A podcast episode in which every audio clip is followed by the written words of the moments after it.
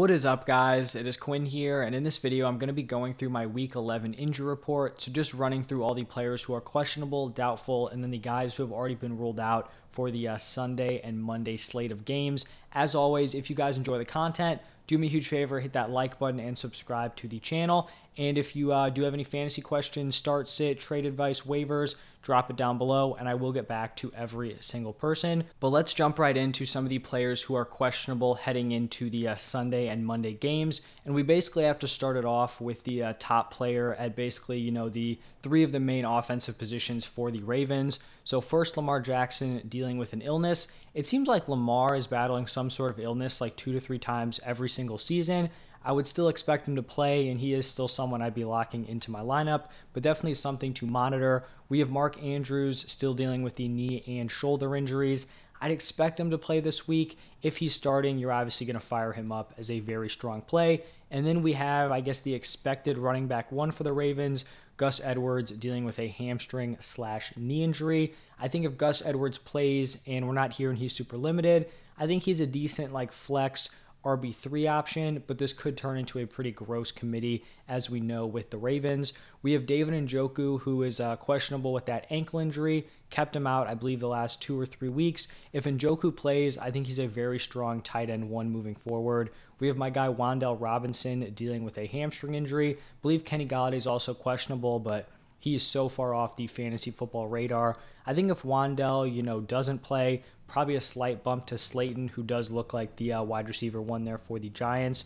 We have Davante Adams dealing with an abdomen injury. You know, I feel like this is pretty cut and dry. If he plays, you're obviously firing him up as a start. If he's out, I mean, if he's out, like, and you were thinking about starting Derek Carr, Derek Carr would have to be an auto sit for you. No Davante, no Waller, no Renfrow. You know, like Davante Adams is really the only guy keeping that offense afloat right now. I wouldn't even love Derek Carr if Davante Adams was healthy, but definitely someone who would need to be sitting if Davante Adams was out. We have Zeke, who has missed the last two weeks with that knee injury. I'd expect him to give it a go this week. We may not see his typical 15, 16 carry workload, but I do expect him to still have some touchdown upside. You know, if you're uh, debating on playing him, I think he's somewhere in that like fringe RB2 range, maybe a high end uh, running back three this week. Even though it totally seems like Tony Pollard is the far superior back, I do still think the uh, Cowboys are going to run some of their offense through Ezekiel Elliott. So, you know, maybe he's a high end RB3 this week. Moving forward, I think he's more of a, uh, you know, back end RB2.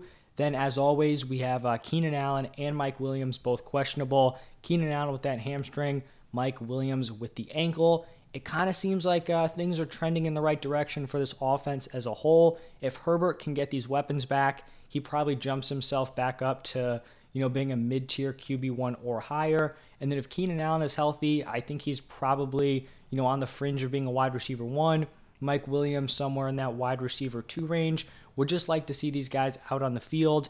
I would uh, consider Josh Palmer, you know, probably a fringe wide receiver two if both of these guys are out. If one of these guys plays, Palmer's probably like a back end wide receiver three, someone you don't feel super great about. And then we have another team who has a, ton of key top options uh, questionable. It is the Arizona Cardinals, who I believe play on Monday. They have uh, DeAndre Hopkins, Marquise Brown, and Kyler Murray all questionable. D Hop and Kyler with hamstring injuries. Marquise Brown potentially uh, coming off of IR with that foot.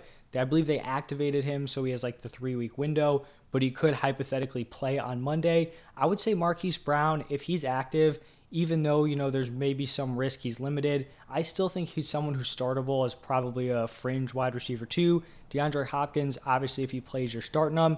And then same thing with Kyler. I honestly think that uh, Hopkins and Brown are probably still startable, even if it is uh, Colt McCoy instead of Kyler. But we're going to have an extra day to kind of monitor that situation. And remember, those uh, Monday night games, the injury reports aren't official when I'm looking at it. You know, I'm kind of just uh, projecting because theirs come out the day later because they do play, you know, a day later than the Sunday games.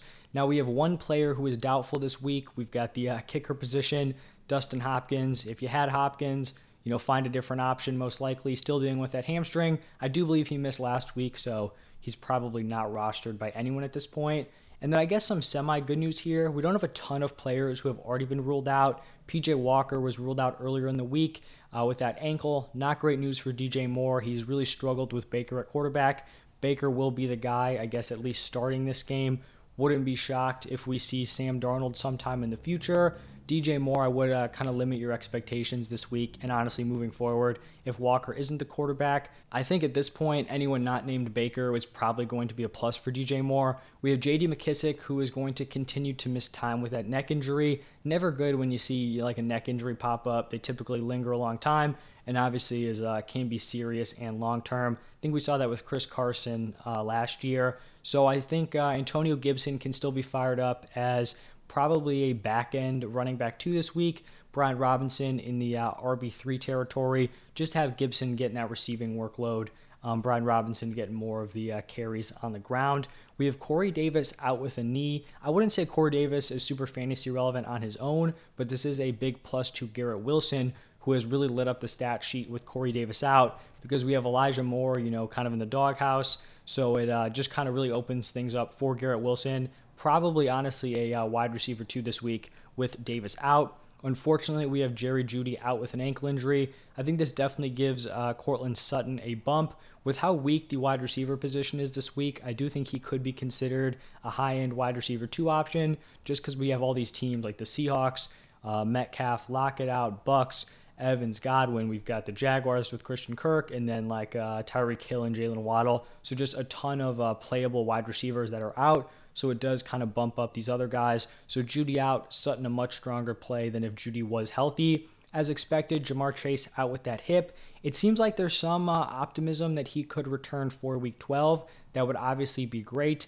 Um, we'll see if he's 100% uh, Ja'Marr Chase, but I think this is great news. If you kind of took my advice as a contender, you go out, try to bring in some of these injured options, because if he's returning in week 12, even if it's week 13, give him a week or two to kind of rev up, and then he's going to be giving you top production for the fantasy playoffs because when healthy, he is going to be a top five fantasy wide receiver. And then the final player is Juju Smith Schuster out with the concussion.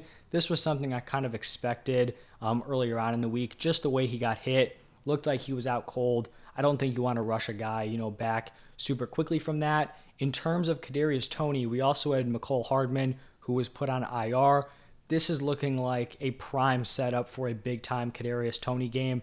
I think if he's getting somewhere in like the 70 plus percent route participation, like Toney could put together a big game. I just have to imagine you give that dude, you know, a certain number of opportunities, he's going to make something happen with it. So I think if you have Toney, I think he can be considered probably a top 20 play this week. I think I underranked him a little bit in the uh, wide receiver rankings, but I was kind of, you know, hedging on potential guys playing for the Chiefs.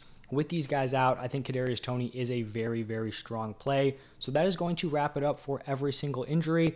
I feel like this was actually probably the fewest, um, you know, injuries that I've actually had like written down on the sheet but there were a pretty significant number of big names on here. So not sure if this is a, you know, positive or negative week for that. But if you guys did enjoy the content, do me a huge favor, hit the like button, subscribe to the channel. Any questions, drop them down below. As always, thank you guys for stopping by, and I'll see you in the next one.